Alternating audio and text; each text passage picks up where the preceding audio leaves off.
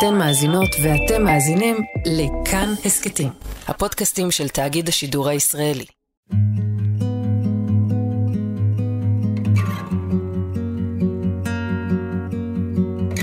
היי, אתם ואתן על איך ממשיכים, אני תומר מיכלזון, והפעם אנחנו עם אורנה כוכב, מרפאה בעיסוק וניצולת הטבח בנחל עוז ב7 באוקטובר. 10 ימים לאחר הטבח, אורנה פרסמה פוסט ויראלי על כללים להתמודדות עם היום שאחרי, ובשיחה איתנו כאן היא תסביר להם טיפה יותר לעומק. בסוף השיחה איתה, הבת שלה נעמה, בת ה-19, ביקשה לתת את הגרסה שלה לאירועים באותן שעות נוראיות בנחל עוז. זהו חלק לא פשוט לשמיע, אבל עם קריאה חשובה בסופו. אני מזמין אתכם להאזין עד הסוף. האזנה נעימה.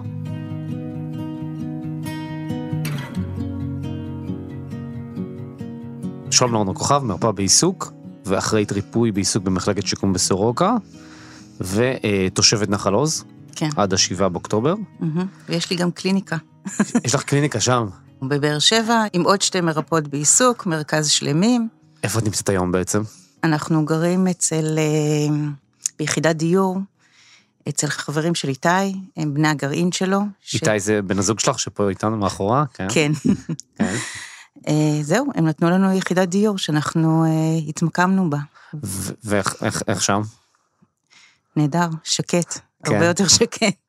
ואתם בעצם, כמה זמן, זאת אומרת, אתם כמובן לא יודעים, אבל בעצם אתם יכולים להישאר שם תקופה ארוכה, או שזה... אחד הדברים... אתם מתכננים להישאר שם? כרגע כן.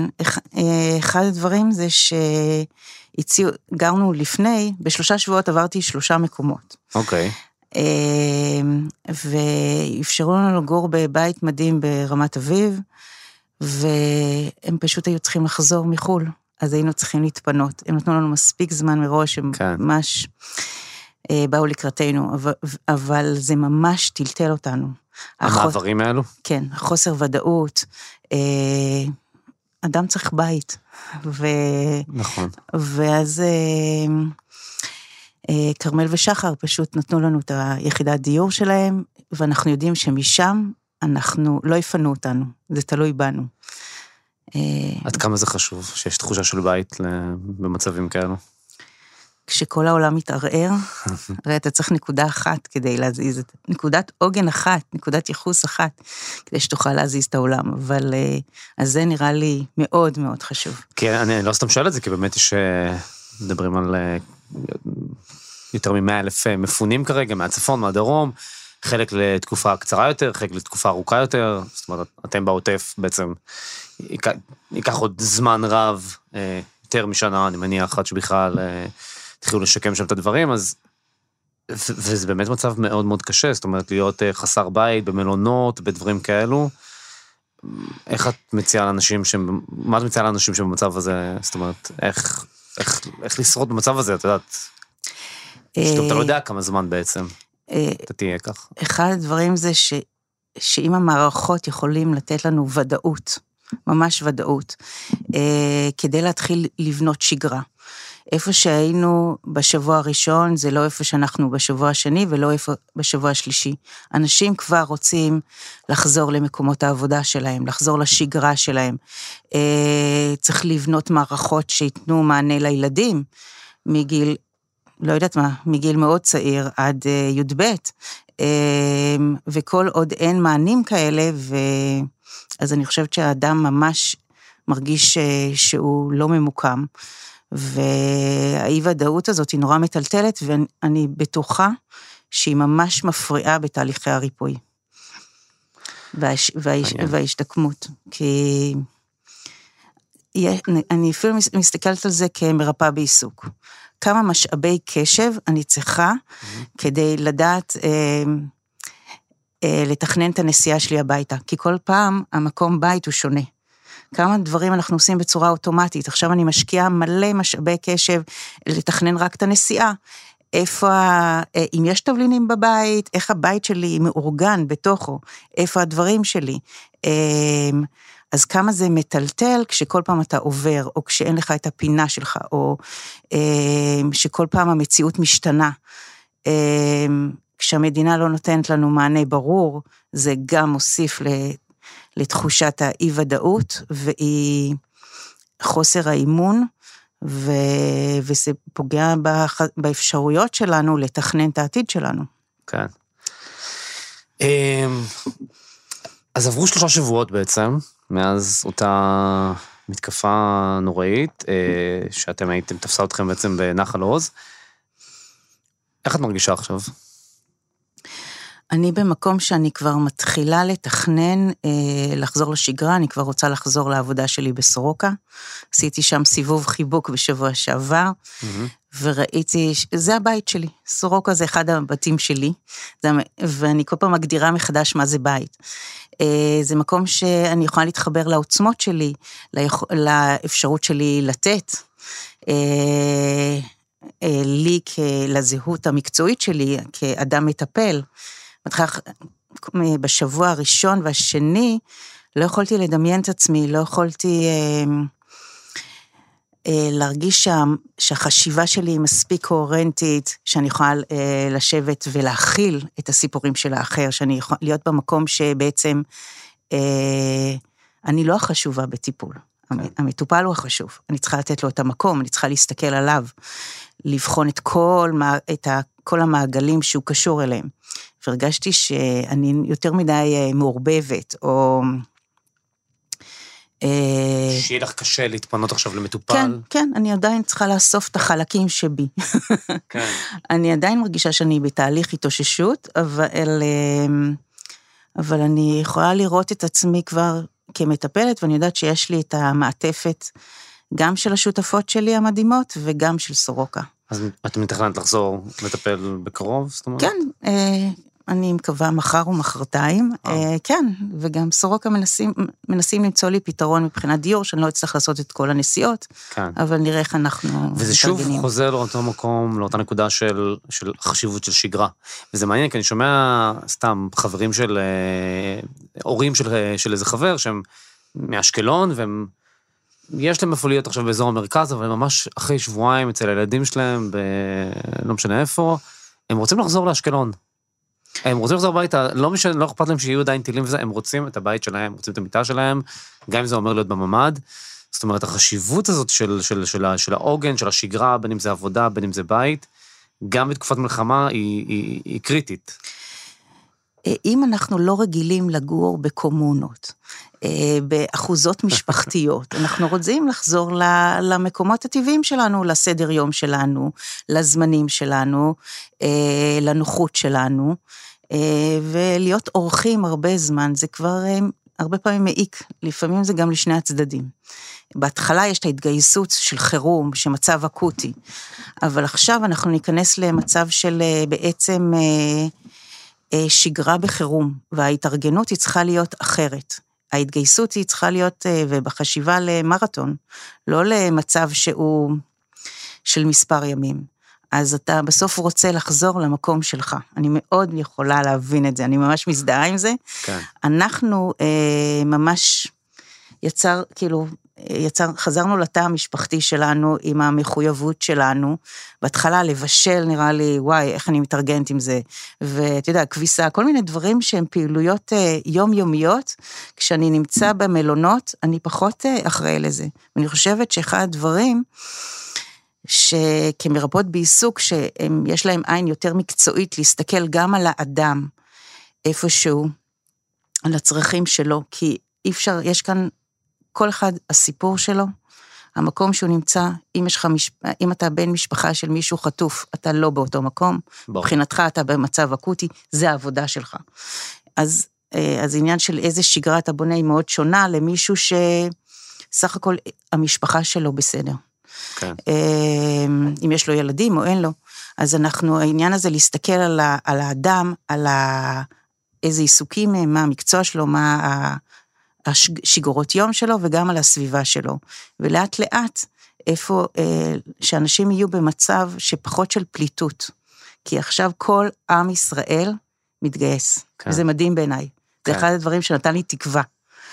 ואני חושבת שלאט לאט צריך להיות במקום שאנחנו יותר אקטיביים, אנשי הקיבוץ הם אנשים שנותנים, אנשים שתמיד היו במצב של עבודה, השקעה, אני מדברת על אנשים בגילאים מאוד מאוד מוכנים. וזה חסר להם, זאת אומרת, עבודה חסר, זאת אומרת, אנחנו מסתכלים על המפונים שהם בבתי מלון, מלון נשמע, מתקשר אצלנו לנופש, וזה לא.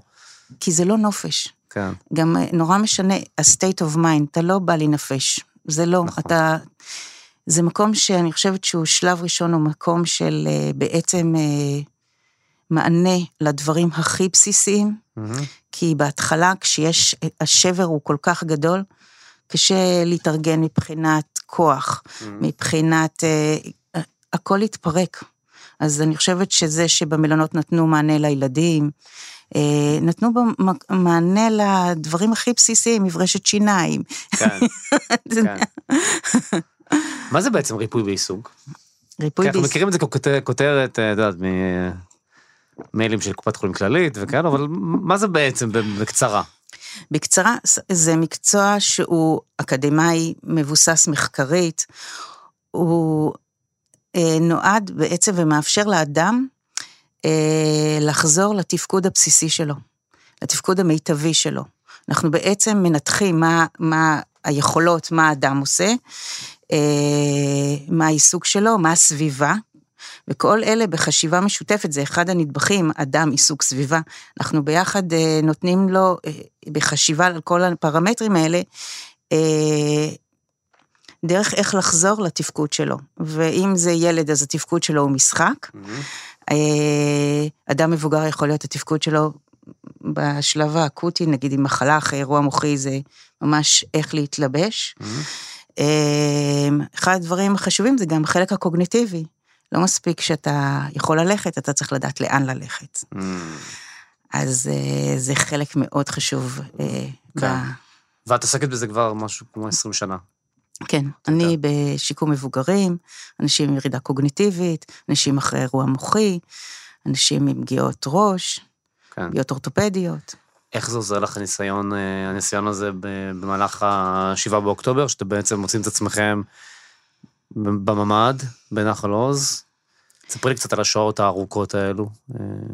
קודם כל, כל הזמן שאלו אותי, מה עשינו? לא, באמת, מה עשיתם? ועוד יותר... לא, כאילו, איך זה עבר?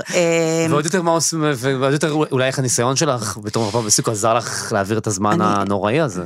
אחד הדברים זה, אני הרגשתי שבעצם אני פועלת בשתי מוחות. יש לי חלק שיודע בצורה מסוימת מה קורה, כי לא היה לנו טלוויזיה. הבנו רק מהוואטסאפים של האחרים, שמחוץ לנחל עוז, שהדברים הם הרבה יותר גדולים מהרק הקיבוץ שלנו או העוטף. אז יש חלק שרואה את כל ההודעות הוואטסאפים, שקורות לצהל, שפורצים לממד, ואני שמה אותו, כאילו הרגשתי שאני כאילו יודעת, מודעת, אבל יוצרת איזה ריחוק, וחלק אחר ממש מפעיל אסטרטגיות הכחשה מאוד מאוד חזקות. אני ממש... מה הכוונה? אחד ביקש עזרה לפנות את אשתו בשבע בבוקר כבר, והדבר שעלה לי בראש, היא בטח נפלה. בגלל זה, לא, כאילו, מי יורה בשבע בבוקר על אנשים מבוגרים? גם התייחסתי לכל הזעקות של צבע אדום, לכל הבומים, לכיפת ברזל, כדבר שמבחינתי, כמקום בטוח, אני יודעת מה עושים בממד. בממד, כשיש, כשאנחנו שומעים את צבע אדום, אנחנו נכנסים לממד, וזה היה רעש מטורף כל הזמן, אבל אני יודעת שאני בטוחה, בחשיבה שלי, אני בטוחה, והמחבלים, הם אוכלים אותה. אני שומעת גם את כל הזמן את היריות של התת מקלע, יריות נונסטופ, וכשהיה את הצבע האדום, אז וואי, זה מסך את זה. אז ההסתכלות שלי, שהכל בסדר. צבע האדום זה הדבר המרגיע. כן, אני אפילו הצחקתי, כאילו שאני שומעת אותה קצת רוטנת, אחרי כמה זמן. את מבחינתך עשית את המקסימום שאת יכולה, נכנסת לממד, וכל מה שבחוץ את מתכחשת עליו, זה הכוונה? זה לא שאני מתכחשת, אני יודעת מה קורה, אבל אני בוחרת גם יש לי בן זוג שמאוד רגוע, זה מאוד עוזר. אני בוחרת לא להיכנס ללחץ. ביקשתי מחברות שישלחו לי סרטונים מצחיקים. אחד הדברים שאני מאוד אוהבת זה הומור, וצחקתי, ביקשתי משלוח. חברה שלי שואלת, מה אני יכולה לעזור? אמרתי, תעשי לי משלוח. תלכי לי דברים מצחיקים. אבל כל מיני. אז כי יכול להיות, הגיהנום בפנים יכול להיות נוראי, כי אפילו שהוא לא נפגש עם הגיהנום בחוץ. אבל עצם זה שאתה שומר על רוגע, היה לנו רק מפגש אחד שאנחנו חושבים שהיא מחבל, אז אני לא שמה את עצמי במקומות אחרים, אבל סך הכל איכשהו, אני מרגישה את הלחץ, הלחץ הוא נמצא לי בגוף, אני יודעת את זה, אבל ניסינו את זה גם בשביל הבת שלי, לשמור על רגיעה, והרגשנו רגועים, וגם נשאלתי את איתי כמה פעמים, זה הגיוני שאנחנו, שהרגשנו שהכל בסדר, שיהיה איתנו בסדר, אני לא יודעת מאיפה התחושה הזאת. זה נשמע שילוב בין אמונה להכחשה, כאילו. אני לא יודעת אם איך, אני יודעת שיצרתי לעצמי. אמונה שיהיה בסדר, אני לא יודעת. זה פשוט לא להכניס את המערכת, לעוד יותר סטרס ממה שהיא. פשוט לנסות להרגיע אותה, גם עם נשימות, גם עם חשיבה, כאילו גם הרגשתי שאני עוטפת עצמי איזה בועה כזאת, ומצד שני, אני אומרת לך, המוח החלק האחר שלו, שומע, רואה בוואטסאפים את כל הבקשות של הקיבוץ. צד אחד שלך ממש מעודכן, וצד שני ממש מנסה להתכחש, לצחוק, להירגע, לנשום. כן. תוך כדי אנחנו גם כל הזמן התקנו את המשפחות, חברים שאנחנו בסדר. כמה שעות הייתם בממד בעצם? 15. זאת אומרת, מהבוקר, אז מתי חולצתם? סביבות 9, משהו כזה. ראיתי את אחד הרעיונות איתך, ואת אמרת שם שאיבדת את... בימים שאחרי, זאת אומרת, אחרי המתקפה, אמרת שקצת איבדת את התחושת זמן, ואת קישרת את זה לחוסר ודאות שהייתם בה, בעצם, בממד. זמן כוח ארוך, מה הכוונה? זאת אומרת, מה זה איבוד תחושת הזמן? קודם כל, הזמן...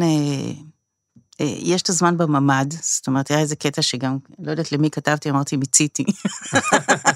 מיציתי את האירוע, כן. כן, די, ספיק. כן. אני חושבת שתחושת הזמן היא אחר כך, כי כל העוגנים שיש לך לסדר יום, אין לך אותם.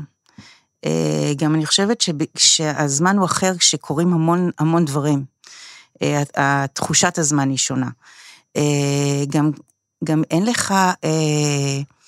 את השגרות שלך, את העוגנים שלך, שאומרים, וואי, זה יום ראשון, זה יום שני. והכל התערבב. גם, אני חושבת שאחד מהדברים שקרו, כשיש שבר מאוד גדול, אז הוא שובר המון המון תהליכים תודעתיים. מה הכוונה? אני מדברת על התחושה שלי, אני לא יודעת איך זה מבחינת האקדמיה, אחד הדברים זה שהאישי והמקצועי שלי מאוד התערבבו. אוקיי. שכל מה שלמדתי, אני יכולה להרגיש את זה. הרגשתי שאני ממש, כל מיני דברים התפרקו, כל מיני אמונות, אתה יודע... מה למשל? מה למשל? שאנחנו בטוחים. שלממשלה שלנו אכפת לנו, מאיתנו. איכשהו, ברמה מסוימת, אני לא מרגישה את זה עכשיו. שיש, אתה יודע, שיש משהו שנקרא אנושיות. אני יותר ויותר, עם הזמן אני מנסה לשמור על עצמי, לסננת, המון מידע אני מסננת. לא רוצה להיחשף לזה, אבל אתה אומר, וואי, כאילו, איך זה יכול לקרות? נורא חשוב לי לשמור את האמון שלי בבני אדם. עשיתי טיפול חשיפה והלכנו ליפו. אוקיי. יש לי, בצוות שלי יש לי צוות שהם ערבים, יש לי מטופלים ערבים, אני לא יכולה להרשות לעצמי להתכווץ כל פעם שאני שומעת ערבית. ושמעתם ערב? שמענו. אמרת שהיה איזה תקלות, משהו שהיה קרוב לתקלות מחבל? היה איזה קטע שאנחנו, עוד אחד הדברים שגם אני חושבת ששמעות שמר לנו, אנחנו הרגשנו מספיק בטוחים, או מטומטמים, אני לא יודעת איך לקרוא לזה, הלכנו לשירותים, פשוט הלכנו לשירותים. יצאתם בממד, הלכת לשירותים? כן, השירותים שלנו ממש מול הממד. באמצע היום, כאילו. כן. שזה גם שומר על ה... על התחושה של הדימוי העצמי שלך. כן. זה משהו שהוא נורא בסיסי, והוא נורא אינטימי, ופתאום שם אין לך את זה. אז הלכנו לשירותים, זה גם, ובאחד מהפעמים שהלכנו, שמעתי ערבית. מיד נכנסתי, ואז קראנו לכוחות אחרים, המגלן הגיעו, לא זוכרת מתי, ואז... הם, קצת קשה לי, הם פשוט, מתוך הבית שלנו, הם תכננו איך לתקוף את המחבלים שהיו אצל השכנים שלי. אז אני שמעתי ערבית, גם אתה, זה חלק מהאימון שלך בבני אדם. לא שמעתי הרבה, אבל מספיק.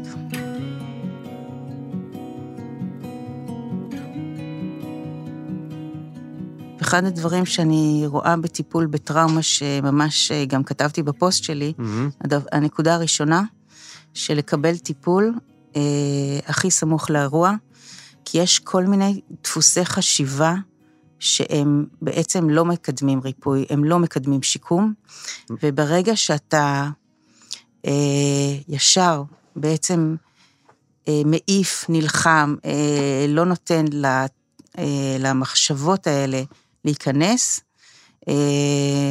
אז אני חושבת שאתה יכול להביא ולהיות פתוח למחשבות, לחשיבה אחרת.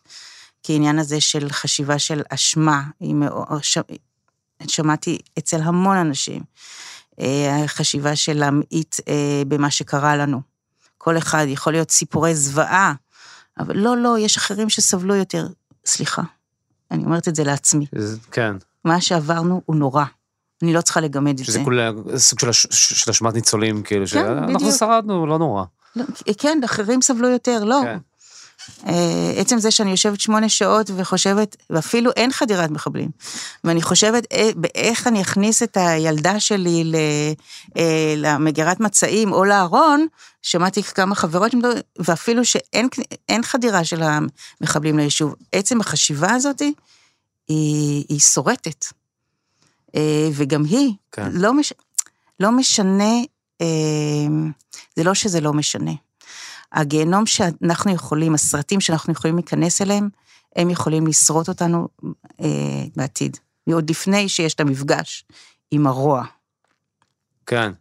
אז זאת אומרת, אמרת שכאילו, הדבר הראשון זה באמת ללכת לאנשים... שעברו טראומה כזאת, ללכת לטיפול כמה שאתה מוקדם, כדי לא ליפול לדפוסים האלו שאת מזכירה. זאת אומרת, אשמה, מה עוד, איזה עוד דפוסים בעייתיים אפשר... תראה, אני לא מתמחה בטראומה, אבל כל מיני מחשבות חודניות, עניין הזה של לחץ.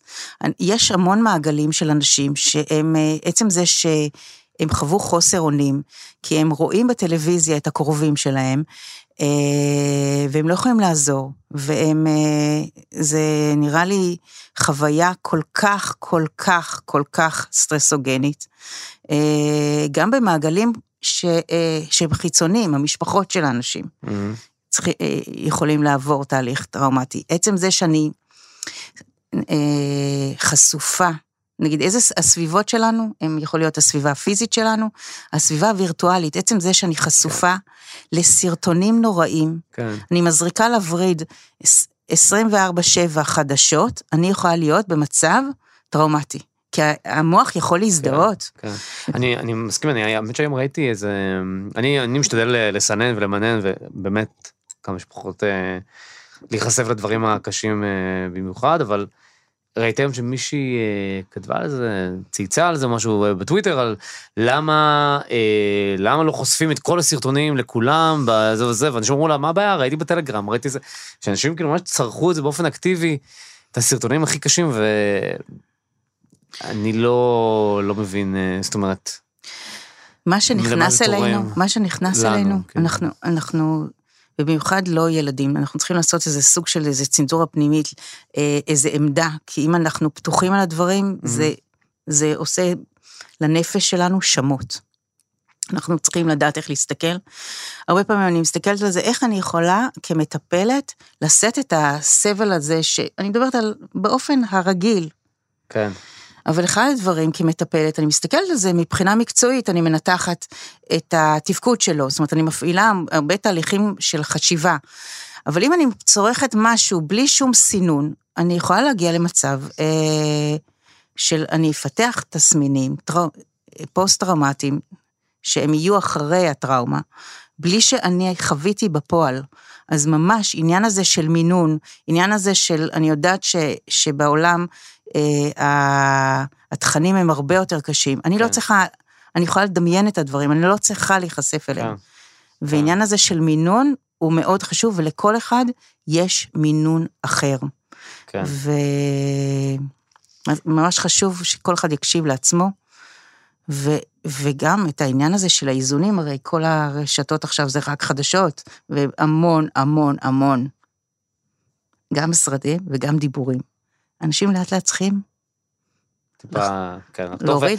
וגם, כן, וגם לנסות לחזור לדברים שלהם. אז בעצם, הזכרת את זה כבר, אבל בעצם שבוע, קצת יותר משבוע אחרי המתקפה של ה7 באוקטובר, את מפרסמת פוסט, שזוכה לתפוצה רחבה, שאת אומרת, בגדול, אני מרפא בעיסוק, כבר 20 שנה במקצוע, וזה הדברים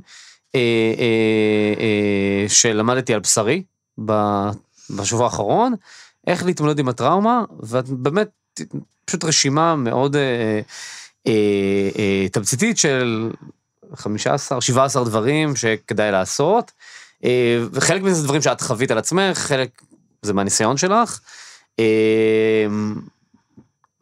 לפני שנעבור לרשימה הזאת בעצם, שזאת סיבה שגם קצת התכנסנו, אבל תספרי לי קצת מה מביא אותך לכתוב את הפוסט הזה? אני הרגשתי שכתיבה כרגע בשבילי זה תהליך תרפויטי. ממש, כתבתי, הפוסט הראשון שכתבתי, היה פוסט על הסיפור שלי, שלקח לי כמה שעות. ממש לאבד את הדברים, למצוא היגיון. אני חושבת שאחד הדברים שהתהליכים בשיקום, שאתה כותב, איזה נרטיב אתה כותב. הפוסט הזה כתבתי ממש מהחוויות שלי. כן. גם הרגשתי כמרפאה בעיסוק, וואו, אנחנו מדברים על התמצאות במקום ובזמן, אני ממש יכולה את האבחונים הכי פשוטים, על קשב, זיכרון, אני יכולה ממש להרגיש על בשרי. ופשוט כתבתי דברים שעוזרים לי, והכתיבה הזאת היא... לארגן את הדברים בנקודות, יצרה אצלי סדר, ואת יודעת, אני... כתבתי את זה, ולא חשבתי שיהיה לזה כזה אימפקט. כן, אני מסתבר שזה כן הגיע רחוק. אז בעצם אחד הדברים הראשונים שאת כותבת זה באמת, קודם כל קבלו טיפול מאנשים שמתמחים בטראומה, בהקדם, כמה שיותר סמוך לאירוע, דיברנו על זה. דבר שני, אוריינטציה. אחרי טראומה, לימים אין משמעות, הכל מתערבב, אין שגרה, אני מוצאת את עצמי, זקוקה ללוח שנה, שעון להתמצא בזמן. זה עדיין, את עדיין מרגישה כך? זה משתפר. לא, זה משתפר, אבל עדיין אני מרגישה שכמו שיש בבתי אבות, שיש את השעון הברור, לא איזה שעון עם כל מיני גימיקים, אסתטיים, ושיש לוח שנה, אני חושבת שאני מרגישה עדיין שזה עוגן שחשוב לי. כתבתי אחרי זה על עניין הזה של התמצאות בזמן, אבל גם התמצאות במקום. כשאתה עובר כל כך הרבה מקומות, אז אתה צריך למצוא איזה מקום, כי אחד הדברים שבית בעצם, זה מקום שאתה יודע כשתחזור אליו. אתה תמצא את הדברים שלך, אתה תמצא את עצמך. כן. מה זה לחזור הביתה? לחזור למקומות שאתה אוהב, לסביבה שלך, לרעשים. אז אם עכשיו אנשים שמפונים, 120,000 שמפונים ומקשיבים לנו עכשיו, מה את מציעה להם לעשות? זאת אומרת, והם עכשיו בבתי מלון, או של חברים, או לא יודע איפה. אז איך נגיד... מייצרים את התחושה הזאת של בית? קודם כל, אני מקווה שהם לא עוברים כל כך הרבה, שיש להם את המקום שלהם, לארגן את הדברים בסדר שלהם. אנחנו היינו אצל משפחה, אז הרגשתי שאני צריכה איזה כלי קטן שאני אפילו בשביל הברשת שיניים. זאת אומרת, משהו ש... זה היתד, אני שמה אותו, כן. ואני חוזרת אליו, הוא שם. כן. העניין הזה של הדברים שלך, הסדר שלך, כל אחד צריך למצוא מה עושה לו בית, והקטע הוא שזה יכול להיות נקודה, כאילו מקום מאוד קטן, ובסוף עכשיו הרי האנשים במלון, אז שיהיה להם את החדר שלהם, עם הדברים שהם אוהבים. יש דברים שאני מתגעגעת, סליחה. מה למשל? אפילו איזה לוח שנה, או איזה ציורים, זאת אומרת, יש לי איזה... לפעמים שאת מתגעגעת עליהם בבית בנחלוס. כן, יש איזה מובייל. לא יודעת, לפעמים זה דברים נורא קטנים, שאתה מרגיש שאתה מחובר אליהם. סך הכל הדברים הפיזיים הם בעצם עוצרים זיכרונות, את הבחירות שלנו, את הארגון הפנימי שלנו. כן. ואם הכל נורא מבולגן בחוץ, זה נורא משליך על הבלגן הפנימי. והרבה פעמים, אם אתה עושה סדר בחוץ, זה עוזר לך לעשות את הסדר הפנימי. זאת אומרת, לא משנה איפה אתה נמצא, זאת אומרת... תיצור איזה... זה פינה שהיא מוסדרת לך ונעימה לך ו... כן, ויכולה להיות מאוד קטנה. וכל אחד, הארגון הוא יכול להתבטא אצל כל אחד אחרת, אם זה הבגדים, איך שהם מסודרים, דברים שהם קשורים לדברים שהבן אדם אוהב, נגיד, אני כל פעם מחדש, יש דברים שאני יודעת, אבל ראיתי שדברים אסתטיים, אומנות, עושים לי טוב לנפש. וואלה. כן, יופי, רואה זה דבר מכוער, דברים שהם יפים, שהם מאורגנים, שהם נקיים, וואי, אני מרגישה הרבה יותר... מחוברת. זה מתחבר גם לזה שאת כותבת באחד הסעיפים, נגיד, של מאוד חשוב להישאר, זאת אומרת, לבנות שגרה, של אוכל, של שינה, של דיבור בנייד, של ללכת, לדבר, למצוא זמן לכל דבר, זאת אומרת, גם לסנן, כל מה שלא מתאים לכם עכשיו, כאילו, אם לא בא לכם לפגוש מישהו, לא, אז תגידו לא. אני חושבת שאחד הדברים זה שבלחזור הביתה, זה לחזור הביתה לבית שלך, לעני שלך. כן. והרבה פעמים אנחנו עוברים דברים, ואנחנו ממש לא מחוברים לעצמנו. אז בעניין הזה שאני עושה, שומרת על שגרות, על מה אני אוהבת לאכול, מה עושה לי טוב, אני בעצם בקשר עם הגוף שלי, מה עושה לי נכון, מה נעים לי, מה מאפשר לי, זה זיקה אחרת לעצמנו. במקום שהכל יהיה פרוץ ו... כן, אני רואה אפילו נגיד אנשים עם פגיעות ראש, הרבה פעמים הם צריכות מטופל ספציפי. כן. אחרי 3 שבועות הוא אומר לי, את יודעת, אני אוכל משהו ואני בכלל כאילו, בכלל לא מודע או לא מתייחס למה שאני אוכל, אחרי, זה אף פעם לא הייתי אוכל בכאלה כמויות, זאת אומרת, לקח לו זמן להיות מחובר אפילו לדבר המאוד בסיסי, עניין של שינה, בשינה אנחנו, זה חלק מתהליכי ההבראה, ניקוי ה-DNA שלנו ברמה התאית, אז איך אני יוצר שגרה של הליכה לשינה בזמן, אבל זה... בעצם כל היום צריך כדי לישון טוב, אני צריכה שכל היום שלי יהיה מורגן נכון. כן. כי אי אפשר להגיע לשינה ב-200. אתה צריך להרגיע את כל המערכת לפני. נכון. עוד דברים שמאוד עולים מהרשימה הזאת, לגבי רכות ונדיבות כלפי עצמך, זאת אומרת, תהיו, את אומרת, קודם כל גם, מה שדיברנו מקודם, לא לזלזל במה שהיה, ומה שקרה לכם, אבל גם תהיו רכים, נדיבים כלפי עצמכם, המוח שלכם, הלב שלכם, התודעה שלכם, מנסים למצוא כרגע היגיון בתוך כל הכאוס, זה לוקח זמן, והמעבר אחד בין תחושה סבירה לבכים טבעיים, במצב הלא טבעי הזה, ואני מאוד, זה נשמע לי, גם אנשים שלא חוו טראומה במעגל הראשון, אני רואה את זה, זאת אומרת, אנשים כמו שדיברנו, שרואים חדשות כל הזמן, שמחוברים, והתנודות האלה במצבי הרוח, זה משהו שהוא מאוד, הוא עדיין קורה, גם 3 שבועות אחרי.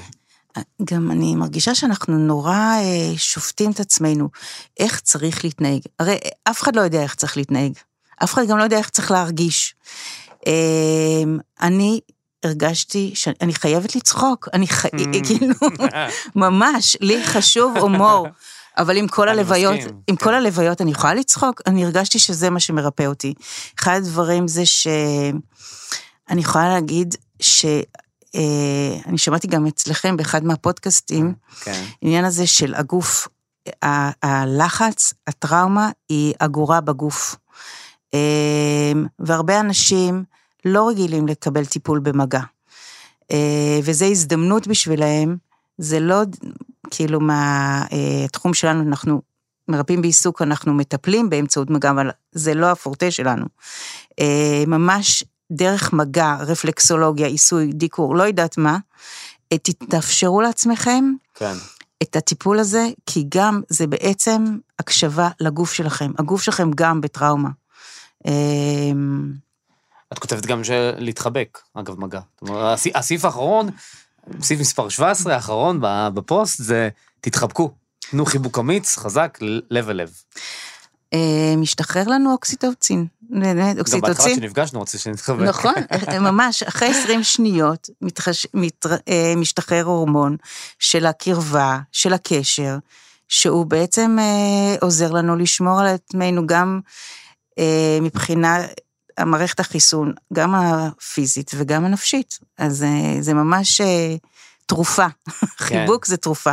כן, ואת מזכירה גם שכאילו החשיבות של משפחה ולהיות וחברים ואנשים קרובים, זאת אומרת...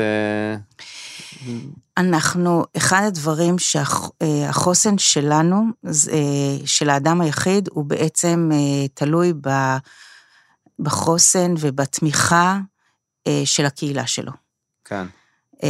אני, בקיבוץ יש הרבה יותר קהילתיות, יש שבר מאוד גדול בגלל מה שעברנו, ונדרשת בניית החוסן הקהילתי, אבל אני חושבת שיש הרבה יותר תשתית מאשר אנשים שגרים באשקלון, או באופקים, או בסדרות, שזה קהילה אחרת. ואחד הדברים זה שאני יצאתי, בתחושה כזאת גדולה של שבר, כשיצאנו מהממד, מה שהרגשתי שלא יודעת איזה תקווה יש לנו, ואז פגשתי את עם ישראל. ווואו. איפה למשל? איפה פגשתי אותו? איפה לא. כאילו נניח 100 חיילים שחילצו אתכם? כן, שהגיעו. אבל לא יודעת, אפילו את הבגדים, יצאתי עם מעט מאוד בגדים, שארגנו לי בגדים, ארגנו לנו אוכל, שנתנו לי את הדירה הזאת, נתנו לי עוד מקום, כאילו, אנשים, כאילו, כל עם ישראל, מכל מיני מקומות, נתנו לי רכב, הקשר שלי עם הכי הרבה יותר התחזק. אני ממש ראיתי, וואי, נדיבות, רק שמו שאני מנחל עוז, בבקשה, כל מה שאת רוצה, את רוצה תנור, את רוצה את זה, הכל, הכל, עזרה ו... אני יום אחד הלכתי בקשר לחיבוקים, ואני חושבת שקיבלתי איזו בשורה על מישהו שנרצח, ופשוט עצרתי איזה זוג עם כלב, ואמרתי להם, קשה לי, אני מנחל עוז, אפשר לקבל חיבוק? ויש איזה משהו שאתה מקבל את זה מעם ישראל, וואו. כן. את, עוד דבר, סתם, אני עובר פה עוד על הרשימה, ואני רואה, נגיד, את אומרת, גם לגבי, זאת אומרת, שוב חוזר למקום הזה של להיות רכים רכים עם עצמכם, את אומרת, נגיד, שזה בסדר לא לדעת מה אתם רוצים, זה באמת תקופה מאוד מערערת ומאוד מבלבלת, ואני רואה את זה לאנשים ש... אני רואה את זה אצל מעגלים, אצל אנשים אפילו ש... לא מהעוטף, כמה הם בחרדה, כן. כמה זה ערער. אז אני חושבת העניין הזה של לא לשפוט, ואני מדברת על ברמה האישית, ובאמת לגיטימציה של, שהכל מקובל, אם אתה לא פוגע בעצמך או באחר, אז מקובל לכעוס, מקובל להיות באי שקט, גם עצם זה שאתה נותן לעצמך את הלגיטימציה, אז אתה פחות נלחם בזה. אז זה גם עצם זה שאני יודעת שאפשר, לא חייבת להשתמש בזה. כן. נזכרה גם פה עייפות, שזה גם מה שאני ראיתי אצל הרבה אנשים, שאת כתבת עייפות, יומיים לא יכולתי לזוז, תשישות נוראית, כל הזמן אמרת לעצמי שהכל לגיטימי. שזה... נכון, כי אחד הדברים, אני כל הזמן משליחה את זה למטופלים שלי, ואני מרגישה שנגיד, עברנו איזה סוג של אירוע מוחי, המערכת נמצאת, אנחנו. כן. יש לה את היכולת הפנימית להתאושש, אבל לבנות שום דבר, הכל מחדש, זה כל כך לוקח משאבים, משאבי קשב, ואני חושבת שחלק מזה צריך לתת למערכות האחרות, בעצם לרפא את עצמם, וחלק מהעניין הזה ששינה, אז לא סתם שאנחנו תשושים, זה נורא קשה כל פעם למצוא את עצמי מחדש, יש לי פחות אוטומט, כן. וזה חלק מהעייפות, שחלק גדול מהחיים שלנו, אנחנו לא מודעים לזה, אבל חלק גדול מהחיים שלנו בעצם, הוא בנוי על אותו, על אותו פעולות אוטומטיות, על אותו שהסביבה המוכרת מייצרת לנו. נכון, שאני לא צריכה להשקיע כל כך הרבה אנרגיה.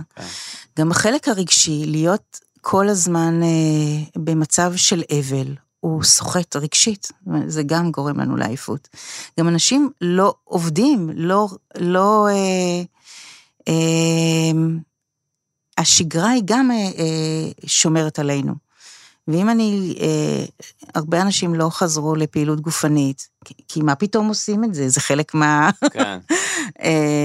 אז אתה יודע, אז אתה פשוט, כשאתה פחות עושה, אז אתה יותר עייף. מעניין. אז אם אני צריך לסכם, זאת אומרת, לאנשים שהם דווקא לא, אתה יודע, רוב אנשים שהם לא במעגל הראשון של הטראומה, אבל הם עדיין בחרדה והמציאות מאוד משובשת, ויכול להיות שהם לא עובדים כרגע, ויכול להיות מיליון דברים. כאילו זה נשמע גם ממה שכתבת וגם ממה שמספרת פה, זה בעצם שהדבר החשוב זה לייצר לנסות לייצר את המקומות האלה של השגרה. כאילו... כן, לחזור להיות... כי השגרה והעיסוק מרפאים אותנו באיזושהי צורה. עיסוקים משמעותיים, זה בעצם מה שנותן לנו את האושר. את היכולת שלנו, את התקווה שלנו. כשאני יכול לתרום, שיש לי משמעות, וכשאני יכול להתחבר למעגל הנתינה, כשאני יכול להתחבר לזהות המקצועית שלי, זהות העיסוקית שלי, בכל מיני קונפיגורציות.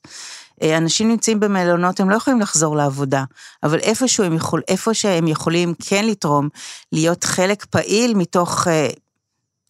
המערכת, אני חושבת שזה מאוד מאוד יכול להחזיר אותם למקום נכון, וגם במעגלים היותר רחבים. איפה שאנחנו משמעותיים, יש לנו סיבה לקום בבוקר. יפה. אז אורנה, תודה רבה. תודה רבה על הזמן, תודה רבה על השיחה. אני מקווה שתחזרי לטפל בהקדם. אחרי שסיימתי את הרעיון עם אורנה, הבת שלה, נעמה, בת ה-19, חיכתה בחוץ. היא החמיאה לאמא שלה על הרעיון ששמעה מבעד לזכוכית, אבל הרגישה שהיא חייבת להגיד משהו. היא הרגישה שהתיאור של אמא שלה על כל מה שהיה בממד בכל אותן שעות איומות בנחל עוז, היה קל מדי, שהוא לא משקף את האימה שהם הרגישו בזמן אמת. וגם היה לה חשוב להגיד עוד משהו. מה הפריע לך במה שאמא שלך אמרה בעצם? חשוב לי לציין שזו סיטואציה שקרתה לכל כך הרבה אנשים, ובגלל שהיא קרתה לכל כך הרבה אנשים, אפשר אולי להוריד ממנה. כל אחד בממד חווה משהו שונה. אני השתתקתי, אני הייתי בהכחשה מוחלטת, סירבתי להאמין, באמת. אבל אני יושבת, ואני באיזשהו מובן, אני מבינה שאני מחכה, שירצחו אותי. שומעים הכל, יריות, זה פחד נורא. לא ידענו מה שמענו, היה לנו טנקים בקיבוץ, מטוסים, זה וגם התחושה שהצבא לא מגיע. מה שאמא שלי מתארת, היה נכון. באיזשהו מובן, אנחנו הצלחנו יחסית לשמור השפויות. יש לנו הומור במשפחה, וזה אחד הדברים שכל כך הצילו אותנו. הומור. הומור. כן. אבל... רגע, מה היה נכון במה שהיא סיפרה? מה כן הצלחת להזדהות איתה? אני ממש הרגשתי שהחלק שלו הומור. באמת. איך הצחקתם את עצמכם? אני בכלל במוח שלי עשיתי מונולוגים בין המחבלים. אני בכלל הייתי במקום אחר, אבל... אוקיי. פתאום רואים כל מיני תהליכים שהגוף עושה, שהמוח עושה. באמת יחסית שמרנו שפיות, כי היינו בהכחשה כזו גדולה, שבדיעבד הבנו כמה זה היה מטומטם, אבל יצאנו החוצה לשירותים.